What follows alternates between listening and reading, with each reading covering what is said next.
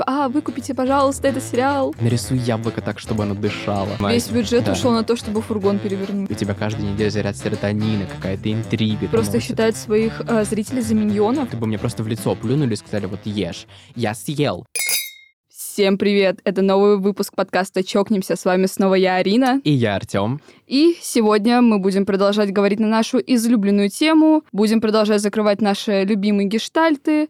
И сегодня мы будем обсуждать стриминговые платформы. Да, мы обсудим стриминговые сервисы и как они поменяли в корне индустрию развлечений, что с ними происходит сейчас. И, возможно, развеем, возможно, не развеем, но поговорим на, о таком тезисе, как что они разрушают индустрию развлечений и телевидения. Потому что ну, потому что животрепещущая тема. Я думаю, что если вы смотрите сейчас какие-то сериалы, то вы понимаете, о чем мы говорим, но сейчас мы для вас еще раз объясним. Если вы смотрели сериалы там с 2010-х, то я думаю, вы помните, что раньше формат был другой. Раньше каналы выпускали сериалы по 20-25 серий, шли они весь год, и у них было там 45-50 минут одна серия плюс-минус. И выходили они, соответственно, раз в неделю. С появлением стриминговых сервисов, соответственно, этот формат сменился. У нас появилась такая штука, как выпуск сезонов за раз. А, Сократилось количество серий сейчас. Это прям вот, вот это одна из тем, по которым мы вообще решили, из- изначально из чего мы решили это записывать, потому что меня это очень сильно раздражает. Наболело. Да, Арину тоже. И да, именно это мы сегодня хотим обсудить, объясним, почему это так происходит, почему так изменился формат. Хорошо это, плохо. Ну, в общем, все-все-все постараемся вам объяснить и немножко поныть. Я думаю, что начать стоит вообще, да, с того, что такое стриминговые сервисы, если вы вдруг не понимаете или не знаете. А, грубо говоря, это не только на кино распространяется, да, то есть у нас есть стриминговые сервисы киношные, где можно смотреть фильмы, сериалы и так далее, они выпускают свой оригинальный контент. Есть музыкальные стриминговые сервисы, допустим, да, Apple Music, Deezer, там какой-нибудь Tidal, даже VK Музыка тоже уже считается стриминговым сервисом, Apple Музыка и все-все-все.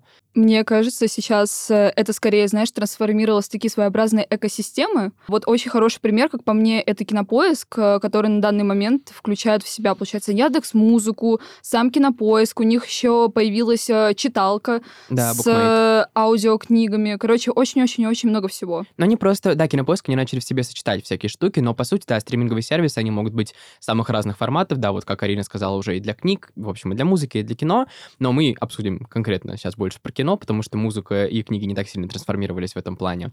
И я думаю, что справедливо назвать, грубо говоря, новатором в этом поле и первооткрывателем Netflix, потому что, собственно, они буквально первые ввели этот формат вот э, видео, как называется на английском, on demand, то есть по запросу. Э, Но вообще изначально они открылись в 1997 году и, по сути, представляли себя просто таку- такой, знаете, очередной а, магазинчик, где можно было арендовать себе какие-то диски, кассеты, что Видеопрокат. угодно. Да, видеопрокат.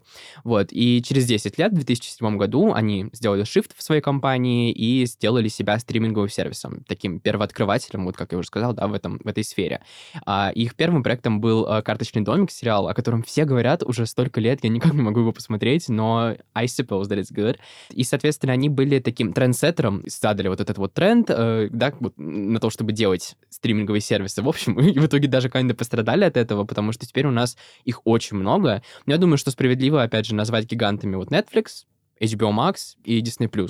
Да, про Netflix я уже вам объяснил, что как произошло, и сейчас же они являются одним из самых таких, знаете, controversial сервисов, потому что у них много проблем в этом плане, то есть их, немного претензий к их политике, к их выпуску, там, не знаю, серий, к их политике того, как они продлевают и закрывают сериалы, короче, очень-очень много всего.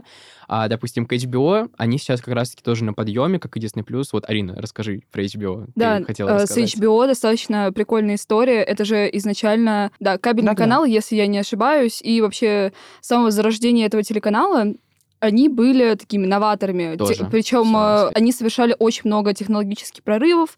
Они первые провели кабели под землей, они первые арендовали спутник, чтобы их каналы можно было смотреть по всей стране. И также они были первым телеканалом, который снял первый телефильм. Мгм. Вот. И уже, насколько вот мы все сейчас знаем, насколько мы все привыкли, HBO в первую очередь у нас ассоциируется с их просто гигантскими популярными сериалами вроде «Игры престолов», той же самой «Эйфории». Да. Я уже не помню, что там еще было у них. Ну, Но Дом дракона тоже Дом HBO дракона, да. и так далее. Ну да, то есть они такие, они Last- стали... The Last of Us Да, из да, последнего. Да, да, да. То есть, да, они тоже стали гигантами, утвердили себя уже в этом поле. И третий гигант, который вот можно так назвать тоже мастодонтом таким уже стриминговых сервисов, это Disney+, которые запрыгнули просто на эту волну, потому что они скупили все большие франшизы. Все эти франшизы, они под их крылом. Marvel, да, что у них там «Звездные войны» из такого вот самого масштабного, и все диснеевские там просто Ну, конечно. мультики, сериалы. Pixar, всё, наверно, да, тоже. Pixar, да, это все у них под крылом, и, соответственно, все можно смотреть у них на отдельном сервисе. Хотя, по сути, изначально тоже у нас, да, есть Disney Channel, который был детский канал, где крутили всякие диснеевские сериалы, а, и просто был бренд Disney, который выпускал фильмы. Теперь это и стриминговый сервис Disney+. Там можно смотреть все сериалы, вот, которые выходили в нашем детстве, там Ханна Монтана, Волшебники из Беверли Плейс, все вот это вот, все диснеевские фильмы, все диснеевские мультяшки какие-то, все можно смотреть там, и они, соответственно, начали производить оригинальный контент в том числе. И, по-моему, если я правильно помню, они уже даже в каком-то смысле сместили Netflix с первого места. Я думаю, можем приближаться к следующей теме немножко. И произошла такая ситуация, что Disney Plus действительно сместил в какой-то момент Netflix.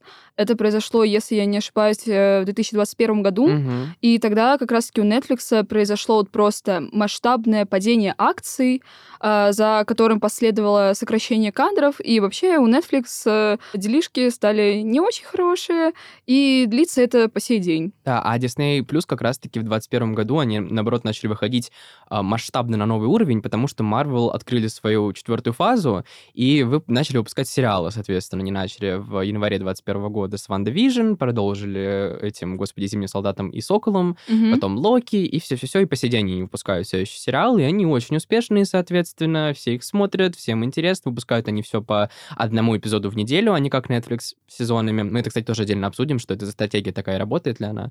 И, соответственно, да, они, правда, сместили в какой-то... Я не знаю, вот на самом деле, какая ситуация сейчас, является ли Netflix снова таким мастодонтом и самым первым, или мастодонтом уже снова является Disney+.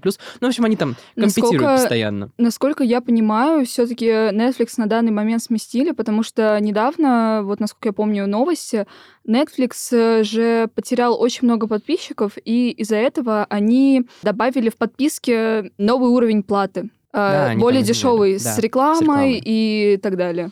Не, у них там же вообще, я говорю, они за ск- скандал за скандалом у них там происходит, то есть вот э, в каком-то там, по-моему, в 22 году, где-то в середине или что-то такое, был этот скандал с тем, что они поувольняли аниматоров, Мгм. и сократили вот этот вот весь отдел с анимациями, позакрывали анимационные проекты всякие.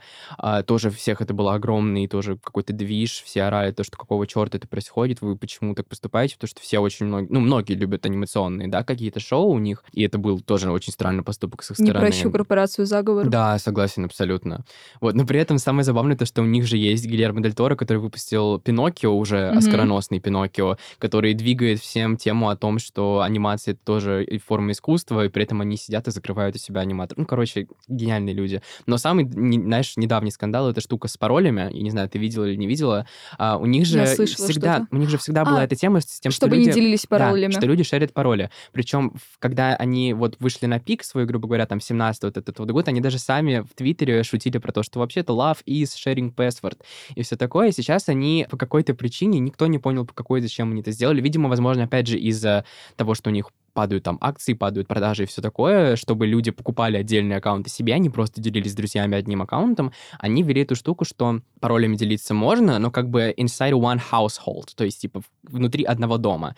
И чтобы ничего не заподозрил, грубо говоря, этот бот, который у них там работает, да, эта система, ты должен раз в месяц, как минимум, заходить в свой аккаунт из своего, э, так сказать, как это говорится, э, главного а, вот м, девайса, с которого ты оплачивал эту всю штуку, с твоего основного аккаунта, должен заходить один раз э, минимум из своего дома, вот где-то прям по геолокации. И это прям просто был огромный бунт, люди тоже начали отписываться от них, говорить, что все, до свидания, спасибо, нам такое больше не нужно, потому что это неудобно. И даже если, знаешь, подумать об этом с точки зрения, э, не знаю, людей, которые путешествуют, или людей, которые там учатся за границей, допустим, да, вот, не знаю, я оформил Netflix там у себя дома и уехал учиться на 4 года в другую страну, и что мне теперь делать? Каждый месяц ездить домой э, вместо того, чтобы адекватно себя Мгм. чувствовать и жить на учебе, чтобы просто посмотреть сериальчики, ну это же бред. Они это прям не учли очень сильно, и они сейчас запустили в каком-то ограниченном количестве стран, типа в пяти штуках, пока что не по всему миру. Мне кажется, что они в итоге откажутся от этой идеи, потому что люди прям просто furious. Ну ладно, Netflix мы еще успеем э, немножко поругать и все такое. Но, в общем, да, смысл в том, что эти стриминговые сервисы, сейчас их просто, опять же, огромное количество, помимо тех, что мы назвали, есть там еще Amazon Prime, Paramount+, не знаю, Hulu, Sci-Fi, Apple Peacock, TV. Apple TV+, да, который тоже, кстати, неплохо так сейчас производит круто, крутого контента, плюс там еще много документалок выходит, э, всякие там Билли Айлиш, Селена Гомес сделали успешные документалки там. Вот, их очень много, и они в корне поменяли потребление контента нами, потому что, опять же, вспоминаем ранний формат десятых и нулевых, это все были каналы, это все было один раз в неделю, то есть у них там был еще бешеный competition за тему того, что им нужно было, знаешь, удобный spot забрать в дне, то есть там же каждая серия выходили в какой-то конкретный день, Вещательная сетка. да, им нужно было вот в вещании выбрать правильное время, когда, типа, все свободны, когда все будут смотреть и так далее. Это было бешеное соревнование всегда между каналами. И серия длилась там 45 минут, допустим, да, и выходила раз в неделю. Это все длилось там целый год и держало людей в напряжении, да, так сказать. Сейчас такой надобности нету, то есть нету вот этого соревнования за лучшее время в, не в сети, господи, в эфире, потому что все выпускается уже непосредственно на стриминговых сервисах. То есть, типа, серия вышла, ты можешь посмотреть ее когда угодно. И, соответственно, сервисы им все равно, как, сколько серий в сезоне, как сколько они длятся. Им, наоборот, главное выпустить больше, чтобы у них контента было больше на платформе. Вот мы пока обсуждали с Ариной, э, подготавливались к этому прекрасному подкасту, Арина мне выдвинула тоже тот самый тезис, который в целом я сейчас сказал, то, что Netflix в какой-то момент перешли из фазы качества в количество. То есть теперь они не так сильно смотрят, что они там выпускают, они смотрят на то, сколько они выпускают. Им главное просто, чтобы было больше, больше, больше. На самом деле, просто уже не особо приятно наблюдать за такой ситуацией. Знаешь, вот в год они анонсируют, наверное, по проектов 30, ну, именно, мне кажется, сериальных.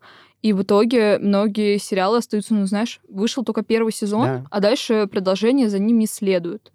И э, очень, конечно, приятно наблюдать, что помимо Америки и Британии начинают выпускать сериалы какие-то другие страны, но это не так промоутится, и они точно так же остаются лишь с одним сезоном. Вот знаешь, здесь уже встает как раз-таки вопрос о политике стриминговых сервисов и как они работают, потому что я не знаю, насколько распространены по, знаешь, вот странам другие стриминги, как там Disney+, Мгм. мне кажется, то, что не сильно.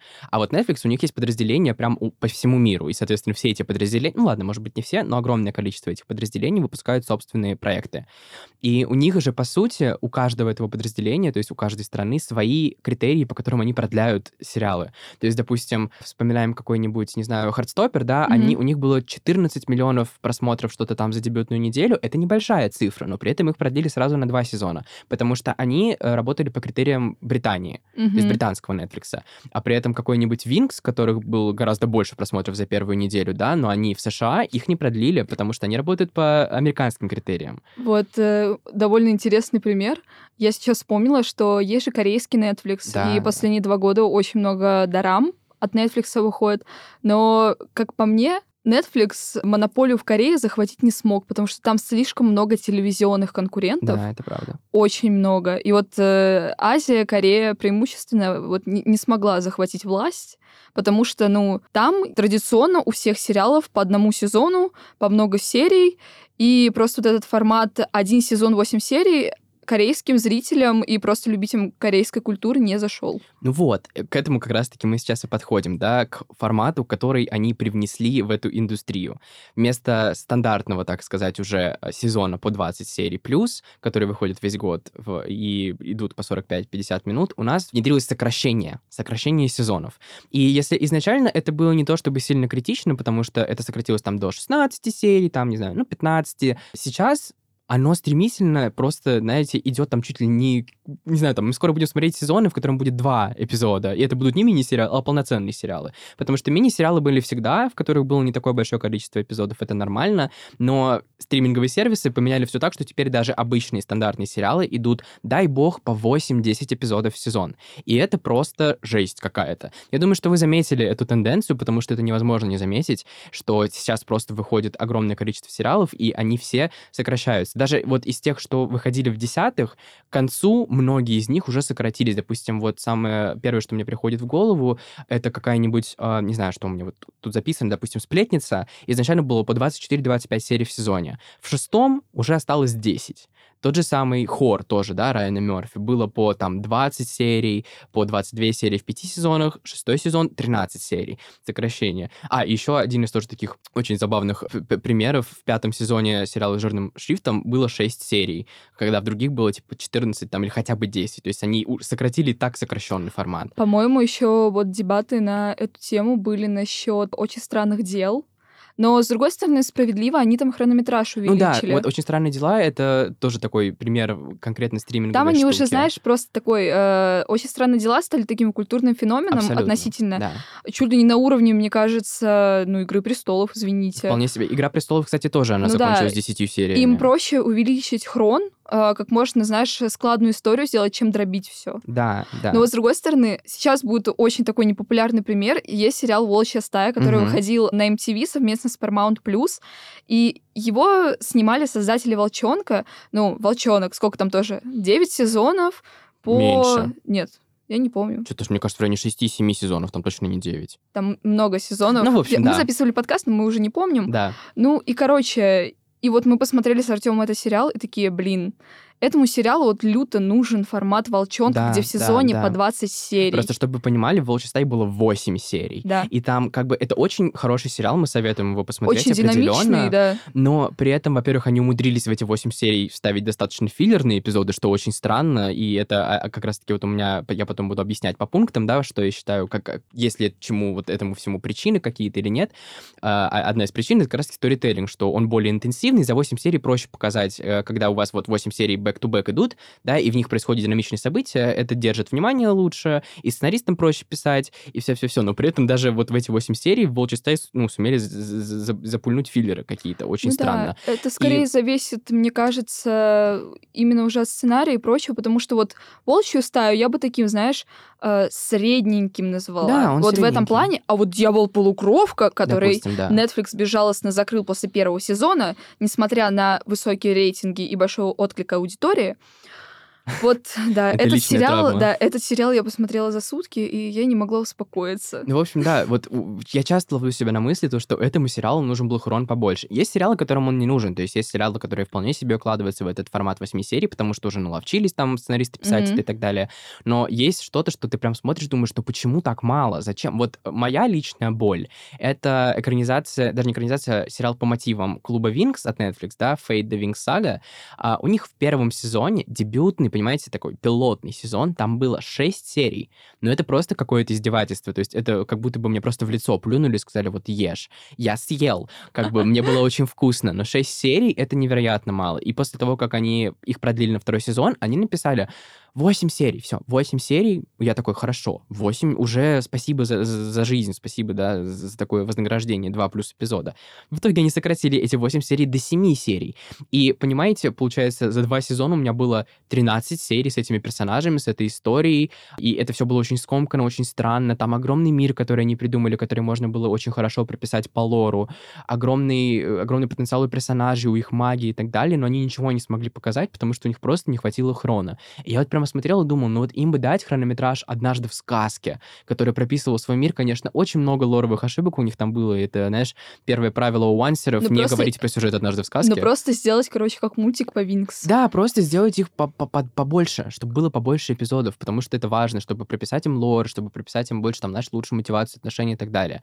Этого прям не хватало. И вот это, знаешь, такая вот главная заноза в заднице у стриминговых сервисов, потому что, с одной стороны, как бы удобно, что ты можешь посмотреть там сезон за один раз, а с другой стороны, ну, типа, ну, что это?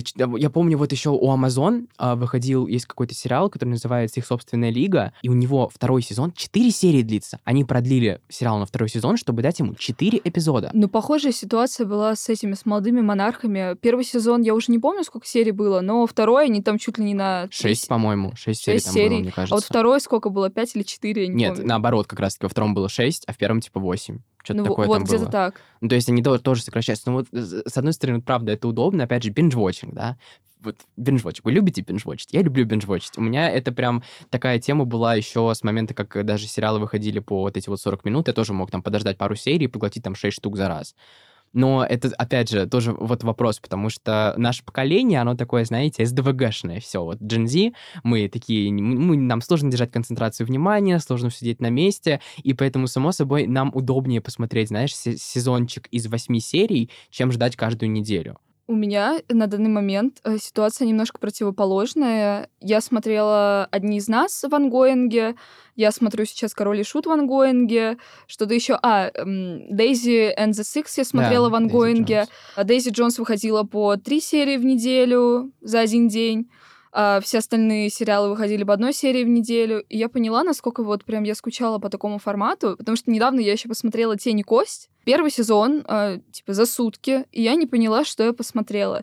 И вот, как мне кажется, вот в чем соль просмотра сериала вот по серии в неделю, это, ты знаешь, ты успеваешь переварить сюжет. И вот э, ключевая такая вещь, ты успеваешь как бы проникнуться героем, привязаться к нему. Угу. И вот, вот в этом есть отдельный шарм. Это Минус тоже... в пользу бинж-вотчинга. Да, это, это как раз-таки еще один из моих пунктов, это время. Время можно истолковать по-разному, да, в контексте сериалов и так далее, но я его привожу именно вот за счет того, что никакой бинж-вотчинг, никакой крутой сторителлинг интенсивный, да, и, и сценарий не заменит тебе то количество времени, которое ты проводишь с персонажами. То есть э, я почему люблю сериалы, например, больше, чем фильмы, потому что я провожу много времени в этом мире, я прям вот, я внедряюсь в эту историю, я влюбляюсь в этих персонажей и так далее, и это, ну, такой своего рода эскапизм. А когда у тебя, типа, 13 серий на два сезона с этими персонажами, ну, как бы я к ним привязался, но мне просто не дают времени с ними провести, и это очень грустно, потому что ты не успеваешь э, сформировать какую-то... Нет, даже не так, ты успеваешь сформировать связь, но у тебя ее а, отнимают, грубо говоря, буквально. Я еще на самом деле не понимаю, вот э, как Netflix очень долго продержался в таком формате, именно с такой политикой, потому что вот на первых порах это было клево, типа, о, смотрите, у нас целый сериал, целиком сразу можно посмотреть. А потом вот они стали клепать столько проектов подряд. Ну, извините, в месяц у вас выходит по 6 сериалов новых. И это, во-первых, мне кажется, возрастающая конкуренция. И у вас люди просто не успевают переваривать контент, и просто проекты забываются Понимаешь, очень быстро. Они тут как будто идут бы... как в расходник, они знаешь. Они как будто бы копают яму под себя, ну потому вот. что вот э, я когда читала тоже статьи, знаешь, пытался тоже как-то понять, в чем смысл того, что они делают. Э, я уже сказала то, что у них нет вот этого компетишена э, за слот во времени в эфире, то есть им не нужно выбирать конкретно какой день, там в какой день выйдет какой сериал, но из-за того, что они клепают кучу проектов, они саботируют их же сами. То есть они могут выпустить выпустить какой-нибудь, я не знаю, знаешь, там, э, ну, не особо известный сериал, вот, допустим, был сериал «Первое убийство» летом, который mm-hmm. вышел, да, он собрал тоже неплохое количество просмотров, по-моему, даже больше, чем «Хардстоппер», но при этом там через какое-то количество времени вышел другой, а, ОСД вышли, вторая часть ОСД вышла, по-моему, или что-то такое. И все, и их закрыли, потому что ОСД их просто затмили, и, а первое убийство он никак не промоутил Netflix. То есть он такой, ну вот просто есть, как бы, если вы знаете, вы знаете, if you know, you know.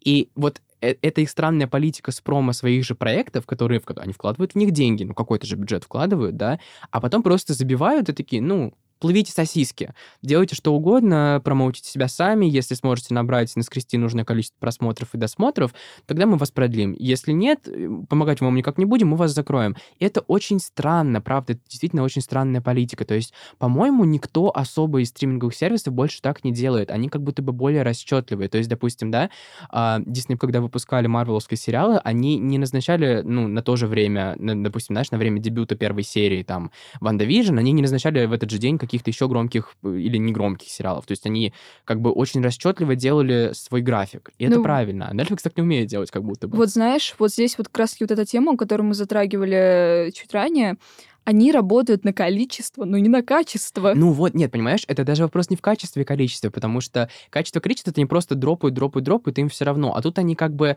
они разное количество денег вкладывают в свои проекты, но при этом вкладывают. Но они забивают на scheduling, вот эту вот штуку, что я, про что я говорю, это scheduling, да, график.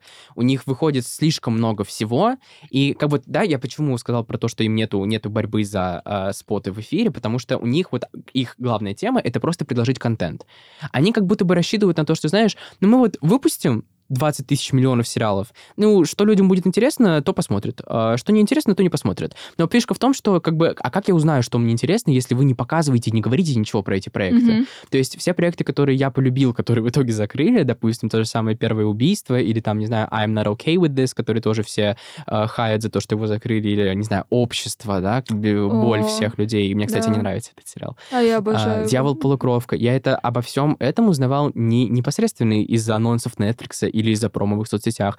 Просто сарафанное радио. Я мог зайти в Твиттер, кто-то пишет, типа, ой, смотрите, вышла экранизация с, с сексуальными героями по прикольной книжке, с красивыми женщинами, мужчинами, не знаю, там очень красивым миром, крутой магией и так далее. Посмотрите, это стоит того. И я такой, да, нужно включить там. Или, не знаю, ты мне что-то советовал, друзья что-то советуют. Я никогда об этом не узнаю из знаешь, того, что Netflix Netflix просто считает своих э, зрителей за миньонов, которые, знаешь, за них все сделают. Да. Такие, типа, это как как мы обсуждали это, господи, как проходила промо Хардстопера. Вот, вот, да, как раз-таки про это и все фанаты в Твиттере тоже ноют, что, по сути, они ничего не сделали. То есть, ты помнишь вот эту вот историю, опять же, с Хардстоперами, когда они добавили фанатов в чат mm-hmm. и сказали, слушайте, ну у нас тут трейлер выйдет, типа, завтра, расскажите всем это просто что это такое? Это, конечно, прикольно в плане того, что они взаимодействуют с аудиторией, но что это за стратегия такая? Ну, у нас вот завтра выйдет трейлер, вот вы избранные знаете об этом, расскажите всем. That's not how it works, babes. Нет, вы должны делать нормальные промо, нельзя скидывать просто все, чтобы это сделали фанаты. Понятно, что у хардстоперов есть своя, знаешь, изначальная Фанбаз, фанбаза да. огромная, но нельзя скидывать работу промо и пиар-менеджеров на фанатов. Это же бред. И опять же, если бы они нормально промоутили хардстоперов, чем они потом занялись? Когда они захайпились, они взялись за их промо, они их там начали отправлять на всевозможные интервью, на фотосессии, запихали их на все обложки журналов. Да, на самом деле, и, как мне кажется, довольно много сливов было со съемок именно. А да, а сейчас ну, они что-то опять такое. заглохли. Но они заглохли, потому что у них еще ничего не готово. В общем, это очень-очень странная у них стратегия с промо, и это реально очень сильно их же убивает. При этом, не знаю, ты видела, опять же, или нет, э, Netflixовский CEO, какой-то из них, кто-то там, mm-hmm. какой-то важный дядька, по-моему, заявлял то, что мы вообще-то никогда не закрывали э, сериалы, которые были неуспешны. То есть, типа, мы всегда... Или как там, господи, которые были успешны, да. То есть они, mm-hmm. мы всегда закрываем только если сериал там проваливается, не оправдывает надежд и так далее. Но это бред. 18.99 для них шутка просто. Клуб Винкс тоже для них шутка. Он просидел там на первом месте просто в глобальном Netflix, в Netflix США, типа, там больше недели, собирая огромное количество просмотров, но потом, ну, типа, начал постепенно падать, which, which like, it, it logically correct, потому что вы, опять же, они его не промотили. Винкс — это просто моя отдельная тоже беда, моя боль. Можете послушать нас, э, у нас выходил подкаст, тоже с обзором на второй сезон с Ксюшей Мист. Очень-очень хороший. У нас есть подкаст про молодых монархов, про, про Хардстопера, про, про Винкс, да. Про все, что про можно. Все, что можно. Слушайте, смотрите, наслаждайтесь. Вот, и мы как раз-таки там сидели с ней, говорили, что ну вот, у них такие хорошие просмотры, что их сто процентов продлят, сто процентов продлят. Но нет. И как бы в чем, вот, опять же, их очень странный подход был в том, что они никак, они ноль вставили на промо Винкс, то есть у них первый сезон был так, с таким неплохим промо, потому что, ну, это было громко, да, экранизации Винкс в лайв-экшене, вау, слей, go off. Они там неплохо там и за трейлерами следили, там и аккаунт в инсте создали, все-все-все. Второй сезон просто в ноль. Они показали первый взгляд на сериал на Geek Week в июне. Потом снова ушли в хиатус абсолютно нулевой, ничего не делали. В августе дропнули, или в начале сентября, типа за две недели, дропнули трейлер. И все, и больше ничего не делали ровным счетом. Я даже не помню, был ли какой-то хотя бы один видосик с кастом, знаешь, как вот сейчас у Тени Кость, они делают кучу-кучу разных видосов, да, где они там... Много. Да, они там отвечают на вопросы, там из Гугла, что-то там вот эти вот все прикольные форматы видео. Винкс не делали почти ничего. Это было очень странно. На них просто как будто бы изначально забили как на проект. И они просидели вот неделю, а потом вышел Дамер. Mm. И их просто волной скатило вниз, а Дамер продлили, соответственно, сразу на два сезона вперед. Потом вышла Wednesday, которая затмила Дамер, ну и so on, so on, so on. То есть вы сами не промоутите свои проекты, вы выпускаете кучу проектов, вы на них забиваете и, и типа а, даете э, highlight только тем, которые и так популярны. То есть, допустим, знаешь, что Wednesday, что Дамер, они же изначально были а, обречены на популярность, потому что в одном Дженна Ортега и Тим Бертон, в другом Эван Питерс и Райан Мерфи. Like, what did you expect? Даже если бы вы слово про эти сериалы не сказали, они были, были бы успешны. А сериалы, которым реально нужно промо, они их выпускают и пускают на самотек. Why would you do that? И это же очень плохо, опять же, для аудитории, потому что каждый раз, когда это происходит, люди просто все в ужасе все в ярости, все идут в Твиттер и орут, типа, почему, зачем вы это делаете? Сейчас же еще происходит такая ситуация. Сериалы наконец научились переезжать на другие каналы, на другие стриминги и прочее. Вот с чего все началось, я помню, закрыли корпорацию «Заговор», Да. и вроде бы даже появилась какая-то инфа, что они переедут на Adult Swim. Мгм. New One закрыли, и тоже они писали, я уже не помню кому, то ли Prime, то ли Hulu, типа, а, выкупите, пожалуйста, этот сериал. Их Я- закрыли после второго сезона. Да, я помню то, что вот подобная история произошла с сериалом «Минкс». Я не помню, кто его выпускал. Мне кажется, какой-то тоже Хулу или кто-то... Ну, вот какой-то такой не, не, не мастодонт, короче, их Ну, выпускал. обычно Netflix А, нет, это не, это не Netflix был, это точно э, какой-то вот не особо известный, по-моему. Ну, типа Не- нет, относительно скупил, нет? известный. Нет, нет, нет. Я не помню, кто скупил, но я помню, что они отсняли, короче, второй сезон этого сериала «Минкс». А, отсняли уже, типа, пустили на предпродакшн, их закрыли до выхода второго сезона. То есть им не дали выпустить второй сезон. И тоже поднялся э, шабаш, бунт и все такое, и их какой-то канал выпу- выкупил и выпустил второй сезон уже там. Вот, which is great. Я надеюсь, что больше такого будет, потому что э, Netflix, вот они реально, они глупые, они глупые. И э, я не понимаю, почему э, как бы каналы, которые существуют вне Netflix, не берут вот эти вот opportunities, да, и не скупают сериалы, которые люди хотят увидеть в продолжении. Возможно, они боятся нехва- нехватки бюджета или Нет, мне скорее такого. кажется, что у них более продуманный, не знаю, стратегический план, чем у Netflix, и, скорее всего, у них более продуманно прописан план на, там, на несколько лет вперед. Ну, возможно, говоря, возможно. Потому что вот тот же самый HBO, ну, типа, не особо разбрасывается проектами. Да. Но у них все выстреливает. Они, потому да, что они метко. тщательно, потому что они очень тщательно прорабатывают. Вот единственное, что у них сейчас довольно спорно должно выйти, Idol? это Идол, да. Потому что Last of Us, они с Last of Us опять в который раз э, чуть ли не рекорды Игры престолов побили. Даже не «Игры престолов», этого «Дома дракона». Дом он же там дракона, да. поставил. Ну, они там близко, да, они там где-то чуть больше, где-то чуть меньше. Там «Эйфорию» они точно побили, которая изначально да. ставила эти... Ну, в общем, у них, да, они редко, но метко. Вот они идут не на количество, а на качество, which is great. И вот, ну, опять же, знаешь, это тоже вопрос бюджета в том числе. У них очень рационально распределяется бюджет, они знают, как им пользоваться. То есть, Мгм. допустим, тот же «Дом дракона», он же был очень дорогой. Там было типа по 20 графика, миллионов, да. 20 миллионов на эпизод они тратили. И они его выпустили, и, ну, look where we are. У них там уже гри- грилитнули второй сезон, и они уже начали, по-моему, писать третий, и в планах у них делать четыре сезона. То же самое с Last of Us, то же самое с Эйфорией, то есть у них все достаточно такое неплохо дорогое, но они все знают правильно, как использовать. А Netflix, они опять... У меня, ж- у меня в голове офис Netflix представляется как вот этот вот легендарный мем со Спанч Бобами, которые бегают в офисе и жгут бумажки и орут, потому что не понимают, что происходит. То есть они как будто бы такие, знаешь, они там еще в Мне Dark кажется, он так примерно и выглядит. ну, серьезно, потому что я по-другому не могу это никак объяснить. У них тогда такие странные решения касательно всего. Вот бюджет — это тоже еще один вопрос, знаешь, опять же, стримингов и кабельного ТВ. То есть, допустим, раньше это же вообще не, не стоило столько, сколько это стоит сейчас. То есть раньше не так как будто бы серьезно относились к шоу. А мне, наоборот, кажется, что раньше, наоборот, был резон э, как-то запариваться над этим всем, потому что у всех был раньше только телек, не было, ну, так не, было, не был популярен так интернет, не было мобильников, Да, и, грубо говоря, Но- вся страна собиралась перед телеком, поэтому тебе- был ну, резон вбухивать я бабки. тебе объясню просто почему. Потому что у них на эпизод был меньше бюджет. То есть, как бы, это опять же вот к теме а, ну, сокращения в плане серий. эпизода, да. Да, то есть, допустим, «Однажды в сказке», да, который тоже был одним из самых успешных сериалов ABC, у них 6 сезонов как раз-таки вот в этом формате по 20-25 серий, 40-45 минут, 45-50 минут. И у них од- одна, один эпизод стоил 4,5 миллиона. И э, вот э, я уже говорил то, что первое правило у вансеров — это не говорить про сюжет «Однажды в сказке», второе правило у вансеров — не говорить про графику в «Однажды в сказке». Да-да-да. Потому что если вы посмотрите, как An Adult этот сериал пересмотрите, то вы поймете, что графика там просто... Ой, замотаешься Кринж вообще. лютый. Я очень, я считаю то, что это им идет, знаешь, на, ну, это просто им идет, потому что у них же вся эта сказочность и все такое, так что это там играет им на руку, вся эта мультяшность графики. Меня она никогда не заботила, но если человек неподготовленный встанет, типа, пойдет смотреть этот сериал, он подумает, господи, что это такое. И там видно, что у них бюджет, знаешь, уходит на другие вещи, на каст, на костюмы и так далее. Но опять же, вот стоило, то есть 4,5 миллиона. Сравни это с э, 30 миллионами долларов, которые они тратили на каждый эпизод в одна... Господи, в очень странных делах в четвертом сезоне, да, или, не знаю, э, господи, что, на что они еще там тратят. 60 миллионов э, на эпизод, например, стоил э, «Кольца власти» у Amazon Prime.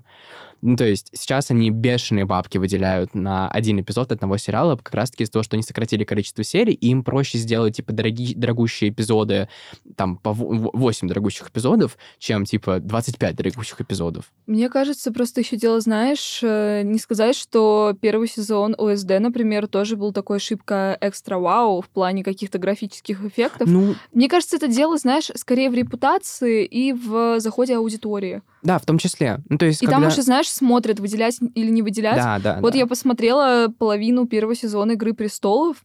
Ну и как сказать, это выглядит немножко как, знаешь, такой этот любительские ролевые игры в лесу, там, в дубках где-нибудь. Ага. Ну, типа того. Ну да, определенно, когда сериал набирает репутацию, конечно, в него вкладываются больше. Ну, да, опять же, УСД, у них, конечно, не было такого бюджета в первом сезоне, как в четвертом. То есть они поднимают... Весь бюджет да. ушел на то, чтобы фургон перевернуть. Да, да, да, да, да. Да, у них там вообще. Не, на самом деле я не могу сказать, то, что меня как-то. Короче, не пугала меня графика, не, знаешь, не заботила меня графика в первом сезоне. То есть у них все достаточно было. Ну, так, цивильно. цивильно, да, все было темноте, все хорошо. будет хорошо. Да, все было хорошо, но, конечно, э, четвертый сезон в этом плане они там, ну, на ступень Ну да. выше выступили во, во всех планах, и это очень круто. Но, опять же, они просто сделали, потому что из этого сериала культурный феномен, и не выделять им огромный бюджет на этот сериал уже просто было, ну, не представлялось такой возможности, соответственно. Но вообще, на самом деле, у сокращения серий еще бывают разные, э, да, как бы какие-то еще причины. Сюжетные, Допустим, во-первых, сюжетно, да, я говорю, вот сторителлинг проще сценаристам прописать 8 серий с динамичным сюжетом и какими-то, да, сценарными твистами,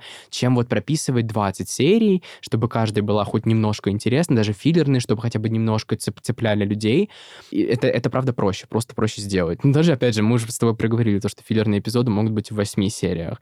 Следующее, что еще, я читал, допустим, очень крутую статью от а, Insider, Business Insider, называется журнал, и они там приводили вот в целом то, что до чего я сам догадался, да, там деньги, что-то там еще. Ну, одна из крутых причин, которые я даже не успел про это подумать, это влияние актеров и самих селебрити. Потому что относительно того, что было раньше, знаешь, а, сейчас их власть как будто бы стала больше. И, допустим, ты смотрела, как избежать наказания за убийство? Да, я смотрела, но я уже очень-очень плохо помню сюжет. Но это не да. так важно. В общем, главную героиню там играет Виола Дэвис, да, Ну очень да. уважаемая актриса, оскароносная, прекрасная женщина, храни ее бог. И она настояла на том, чтобы у сериала было 15 серий. Она сказала то, что она не будет подписывать контракт на что-то больше, чем 15 серий в сезоне. Хотя у ABC стандарт вот как раз-таки 22 серии минимум. То есть они подписывают контракт обычно на 22 плюс серии, а она сказала, типа, нет, никаких, никаких 22 серий не будет, 15 и точка. И во всех шести сезонах «Как избежать наказания за убийство» 15 серий. Я не знаю, насколько это работает, конечно, в каждом сериале, ну, потому что если они все будут слушать своих звезд и сокращать количество эпизодов, конечно, это будет трудно, но я думаю, что когда это делают такие уважаемые актеры, then it makes sense. И еще очень техническая причина тоже, по которой имеет смысл сокращение серий у стриминговых сервисов, почему они не выпускают по 20 серий. Потому что одна из причин, по которым изначально был такой формат, что столько серий было, это синдикация. А, синдикация — это повторный релиз э, серий, да, контента. То есть, когда вот контент выпускается, потом его крутят еще 100 тысяч миллионов лет, э, да, по телевидению повторно.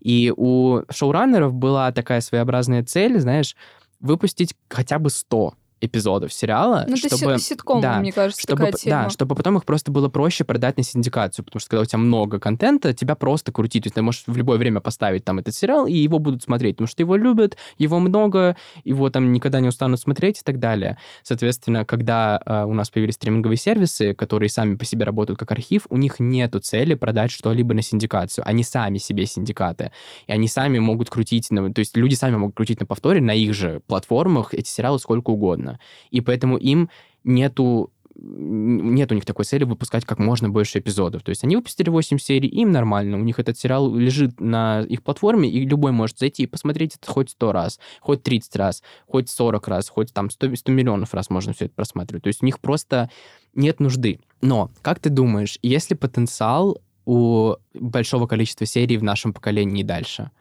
Ты вот, ну, ты сказала то, что, допустим, ты уже устала от бинж-вотчинга. Я, например, нет. Я люблю ангоинги все еще, то есть у меня не вызывает никакого э, усталости, никакой не вызывает там смотреть сериалы в ангоинге. Я, наоборот, люблю, потому что это такой еженедельный заряд серотонина. Но, опять же, сейчас даже ангоинги у нас там, типа, 8 серий и пошел дальше. Как ты думаешь, вот есть ли такой потенциал, как был в прошлом, еще у длинных серий. Потому что я вижу, много людей жалуются на это, на количество серий. На самом деле, мне кажется, ну, во-первых, это все вкусовщина, это раз. Но я бы, вот, знаешь, вернула. Я вот э, поддерживаю эксперимент Netflix в том, что они хотя бы стали располовинивать сезоны, Мгм. чтобы как-то удержать э, внимание зрителя. И вот э, мне все равно кажется, что зритель как-то стал умнее все-таки в том плане, что он понимает, когда его торопят. Ну да, ну потому что просто это же еще всегда связано с хорошим сценарием, Ну потому вот, что да. если сценарий торопится, то это видно. Нужно всегда правильно все это продумывать. Это не всегда у них получается с их-то количеством, да, и качеством, так сказать. Но я согласен, да. Нет, знаешь, вот с точки зрения проектов, все-таки больше серий позволяет э, нести больше каких-то вещей в сериал, например, и раскрыть все менее однобоко. Вот я Да, больше да. топлю за то, что вот больше серий это лучше для сюжета, для сценария и всего прочего. Я согласен. Я всегда еще говорю, допустим, почему э, люблю сериалы экранизации, потому что они всегда работают лучше, чем фильмы. И опять же, не знаю, легко можно раскрывать все подробности из книги в сериале. То есть можно делать филлерные серии просто, чтобы рассказать какую-нибудь прикольную историю Вот. из книг. Я говорю, я смотрела «Тени кость», и там 8 серий в Мгм. каждом сезоне. Да. И я посмотрела это все скопом. Я не поняла, что я посмотрела, я уже говорила это. И вот реально не хватает воздуха. Вот как любят говорить наши преподы, тебе не хватает воздуха. Вот реально не хватает просто вот этих вот филлеров. У вас там 6 или 7 или 8 персонажей основных действующих, куча вот этих вот всех перипетий, сюжетных ну, дыр я не знаю, я книгу не читала. Короче, много вот этих сюжетных линий и всего прочего. И вот не хватает. Вот просто ты продохнуть между Да, этим да, всем да. не можешь. Нарисуй яблоко так, чтобы оно дышало. Да-да-да. Ну, в общем, да, и вот когда дело заходит до фэнтези миров, это вообще отдельная тема, потому вот что... фэнтези миры, мне кажется, это отвратительно. Нам нужно что-то формат вот этого древнючего сериала из нулевых про, господи, Десятое королевство или как оно М, да, называлось? «Десятое королевство», Да, Десятое «Десятое». королевство. Вот что-то вот типа такого. Нет, просто понимаешь, я почему говорю, фэнтези это прекрасно, это, это волшебно, да, зачарованные тоже хороший пример, но фишка в том, что фэнтези-миры, их нужно лор Их раскрывать. прописывать Ты надо. не можешь расписать огромный мир на 8 серий, так что все стало понятно. Понятно, Нет, что... знаешь, вот другая проблема. Вот эта экранизация, ну, грубо говоря, у тебя есть уже прописанный лор, и ты просто думаешь, как его сжать теперь. Да, а вот если бы был нормальный формат на 20 серий, не пришлось бы сжимать лор. Вот за что я люблю «Однажды в сказке», если вы не понимаете, почему я так часто упоминаю этот сериал, это мой любимый сериал, это мой первый сериал, который я смотрел в детстве. У них, конечно, очень много сюжетных дыр, но они так хорошо прописывают лор, то есть у них времени вот на то, чтобы рассказать все, что там происходит, было просто вагон и маленькая тележка. Они все эти, знаете, перипетии с э, семьей прописали, там каждый кому-то кум, сват королю, министру и так далее, они все между собой related, и это все очень логично прописано, несмотря на то, что когда э, людям рассказываешь то, что, знаешь, у Румпельштильцхена отец Питер Пен и Черная фея, все такие типа «Э, girl, what the fuck, but it is. В общем, это всегда очень весело, но, правда, они это все очень логично прописали, и у них было время на это. А «Тень и кость», они, вот, э, я еще не смотрел, не могу, да, ручаться, но исходя из того, что люди говорят, им как будто бы, правда, не хватает времени. И вот я бы хотел, чтобы ну, не все сериалы вернулись, но чтобы просто этот формат снова вошел в обиход. Я понимаю то, что глупо этого хотеть, потому что мы вам тут привели примеры, да, почему этого не происходит, и почему это невыгодно для компаний, для Netflix и всех-всех-всех, но как же хочется, чтобы хоть кто-то продолжил это делать, потому что очень мало кто сейчас так делает. Есть, ли, есть конечно, да, какие-то сериалы, которые все еще выпускаются там на телевидении, и которые все еще, по-моему, работают Но по все такому равно у формату, них но их очень э, мало. одновременно идет дистрибуция на различные да, стриминги. да. Они делают, грубо говоря, там типа 50 на 50. Ну да, ну в общем, но очень хочется посмотреть, чтобы хотя бы кто-то... Это, знаешь, уже идет такое закольцевание своего рода, то есть такая кольцевая композиция. Мы пришли из одного формата, перешли в другой, и Хочется как будто обратно. бы хочется обратно, да. Ну и в целом это так и должно работать, потому что, знаешь, Нет, я вот говорю, я смотрела вот по серии раз в неделю, я кайфанула. ну это да, э, вот, понимаешь, в этом и прикол. А прикинь, как, вспомни, как было круто. Ты же тоже смотрела что-то в ангоинге в детстве. Не знаю, я вот смотрел, опять же, однажды в сказке, смотрел что-то там еще сплетницу, я вовремя... Э, ладно, Не- нет, вру, меня, сплетницу я не меня обычно просто не хватало.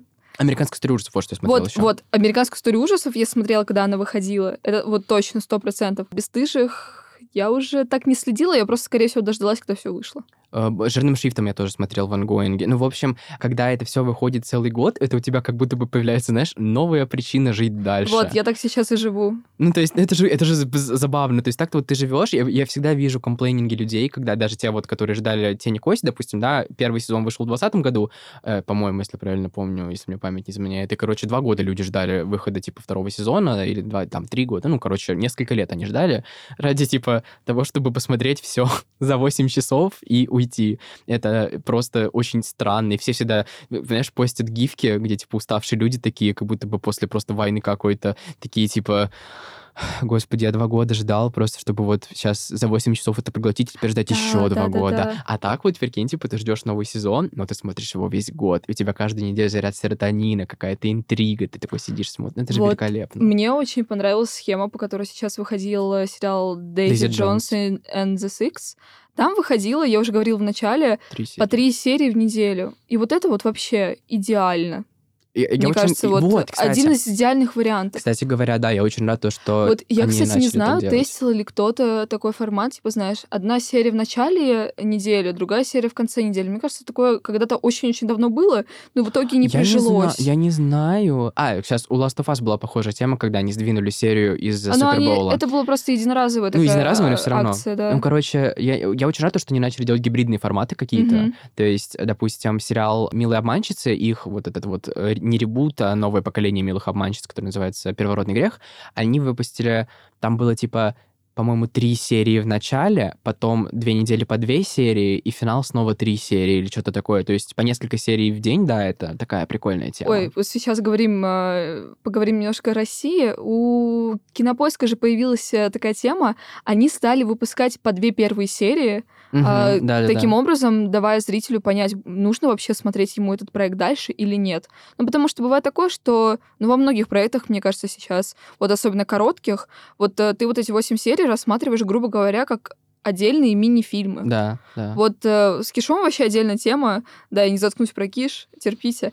Там вообще, там каждая серия — это абсолютно разный сюжет, это зарисовки из жизни. И я, когда смотрю, каждый раз такая, о, что они там нового придумают, вообще прикольно, потому что, ну, они плавно не движутся, вот. И так получается, что какие-то серии все равно проседают. Да. Поэтому да, да. лучше сначала первые две посмотреть, чтобы окончательно не забить, а там уже как пойдет. Да, да, я согласен. Ну, в общем, я думаю, что мы можем медленно, но верно, или быстро уже подходить к концу, потому что мы в целом все рассказали, что мы хотели рассказать. Я могу подвести такой саммари, да, в общем, почему у нас сокращаются серии. Потому что это выгодно компаниям, если вы не понимаете, да. Это может быть непонятно людям, непонятно зрителям, это может вам не нравиться, но, к сожалению, это правда выгодно стриминговым сервисам, потому что, я уже объяснил, да, синдикация нам уже не нужна так сильно, как раньше. Звезды могут их прессинговать и говорить то, что нужно меньше серий, потом бюджет, им проще распределять бюджет на маленькое количество серий, чем на большое. И что еще? Бинж-вотчинг играет огромную роль, потому что все стали очень любить смотреть сериалы залпом. И сторителлинг проще сценаристам все это прописывать. Но, конечно, много минусов у этого есть уже со стороны зрителей, многие хотят вернуть стандартный формат, который был в десятых нулевых. И, возможно, учитывая, опять же, да, то, что все в этом мире циклично, мы еще с вами увидим, да, будем свидетелями ренессанса формата десятых и нулевых. И, возможно, мы еще вернемся к большому количеству серий, если все пойдет так, как надо. На этом, я думаю, мы можем заканчивать. Спасибо, что послушали нас. Ставьте нам лайки на Яндекс Музыке, а, пишите отзывы на Apple Музыке, мы будем вам очень благодарны. Ставьте звездочки на Spotify. Да, подписывайтесь на наш телеграм-канал Фужер, если вы не подписаны. Там будут очень много всяких интересных моментов, аспектов и дополнительных материалов к подкасту в том числе. Подписывайтесь на наши с Артемом раздельные проекты да. «Виноградный плейлист» и, и на мой телеграм-канал «Чертов киноагент». Да, все ссылки оставим в описании подкаста. Всем спасибо, всем пока. До связи.